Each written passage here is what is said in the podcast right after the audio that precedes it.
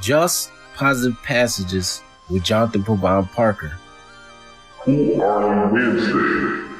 Who are you is a popular question that is asked.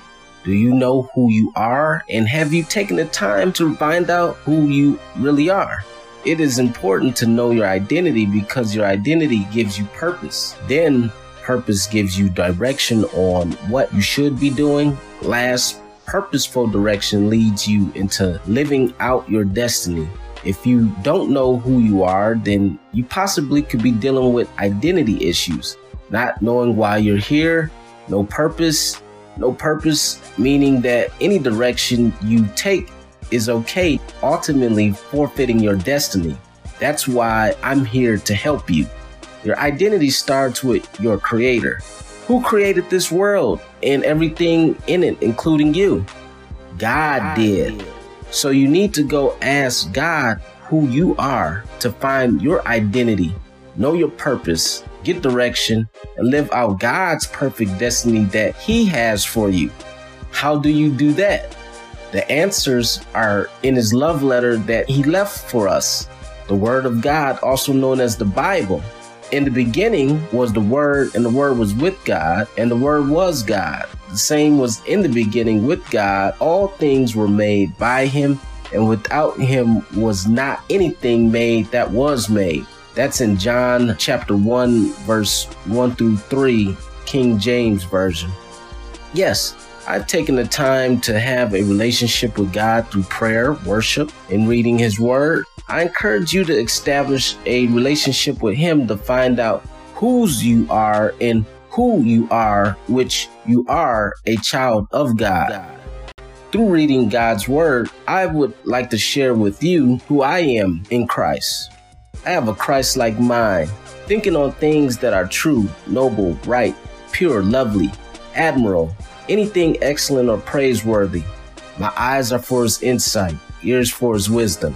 And blessed are my eyes because I can see, and my ears because I can hear. My heart for his understanding, and I'm stirred by a noble theme as I recite my verses to the King. My tongue being the pen of a skillful writer, my lips anointed with grace. I have a voice to be an instrument of righteousness, and my mouth will speak words of wisdom, declaring the praises of him who called me out of darkness into his wonderful light. My hands trained for war, my fingers for battle, and when I clap, the enemy scatters. My arms surrender to him while I worship, and I'll kneel down to submit reverence and humble myself before the Lord our Maker. My feet dances like David, and nothing harms me because I walk in authority that was given to me in Luke 10 19, trampling on snakes and scorpions and overcoming all the powers of the enemy. I am sent out to preach the gospel as it is written. How beautiful are those who bring good news. I have the wisdom of Solomon, the strength of Samson, the faith and patience of Abraham and Noah, a purpose like Moses. I speak well like his brother Aaron, letting God teach me what to say and do to lead his people out of captivity. I'm a careful listener and observer like Jethro, who was Moses' father in law. He also was a master of timing, a trusted advisor, and had the sense to offer specific practical plans for those who needed help. I have the endurance, honesty, I'm well built, handsome, and the favor of the Lord like Joseph. I have the humility of Daniel, who was a man of high rank, operating with a spirit of excellence, having an excellent prayer life, excellent habits, and being an excellent example for his friends to follow. There were many circumstances around him that were negative, but he rose up, took notice, never backed down, and now he is considered one of God's greatest men. I have the heart of David, who was a man after God's own heart. I have the companionship like Adam and God, the influence of Paul, who was incredible man of vision with fearless pursuit, knowing nothing would stop him from doing the assignment of God. I have the courage of Peter to step out of the boat. I pour my heart out to God like Hannah, Samuel's mother, and I'm assured that God would meet all my needs. I have ears like Eli, Elijah, and Samuel to hear and discern the voice of God when I delight myself in the law of the Lord and meditate on it day and night. The word of God is a burning fire shut up in my bones like Jeremiah. I'm on a mission like John the Baptist. I'm described as a righteous man like Joseph, Jesus' earthly father, and I dream dreams like he did. I have something miraculously birthed inside of me, just as the Holy Spirit planted his seed into Mary.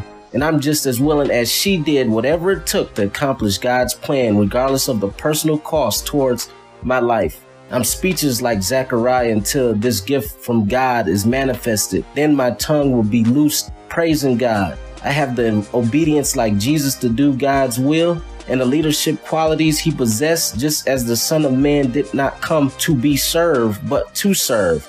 I'm a warrior, a hero, and I walk in extreme authority and confidence like the leader Joshua.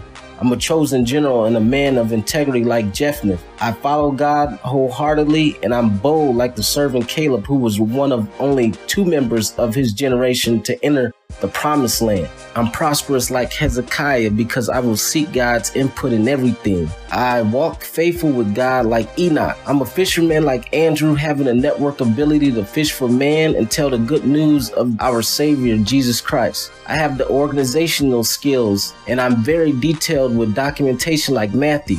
I'm a reliable friend and helper like Luke. I show loyalty to others like Jonathan. I stay true to God's word like Job, who was blameless and upright. He feared God and shunned evil. Job suffered greatly, but he concluded that God should be praised no matter what happens. I'm brave like Stephen, who was one of seven men chosen to serve as a deacon in the early church, and I speak the word of God with conviction like he did, being fully aware of the risk for my life. I'm skillful and able to do artistic work like Bezalel and Oholiab, who constructed the sanctuary of the tabernacle just as the Lord commanded. I'm a promise that comes true like the birth of Isaac, which was a demonstration from God revealing to man that it might seem impossible, but with God, all things are possible. I'm granted success on my journey like Abraham's servant who was assigned to go out to his country and relatives and get a wife for Isaac. I'm a brilliant hunter like Esau, an honorable man like Jabez, with the blessings of the Lord upon my life. I have the joy of the Lord, the love of God. I'm formed in this image to be an instrument of praise. I'm filled with the Spirit, speaking to one another with psalms, hymns, and songs from the Spirit, singing and making music from my heart to the Lord always giving thanks to God the Father for everything in the name of the Lord Jesus Christ. My body is presented as a living sacrifice, holy and pleasing to God, which is true worship. Then I clothe myself with compassion, kindness, humility, gentleness, patience, and over all these virtues I put on love, which binds them up in perfect unity. And finally, finish dressing up with the full armor of God, with the belt of truth buckled around my waist, the breastplate of righteousness in place my feet fitted with the readiness that comes from the gospel of peace. I take up the shield of faith. I put on the helmet of salvation and I attack with the offensive weapon, the sword of the Spirit, which is the word of God. Amen.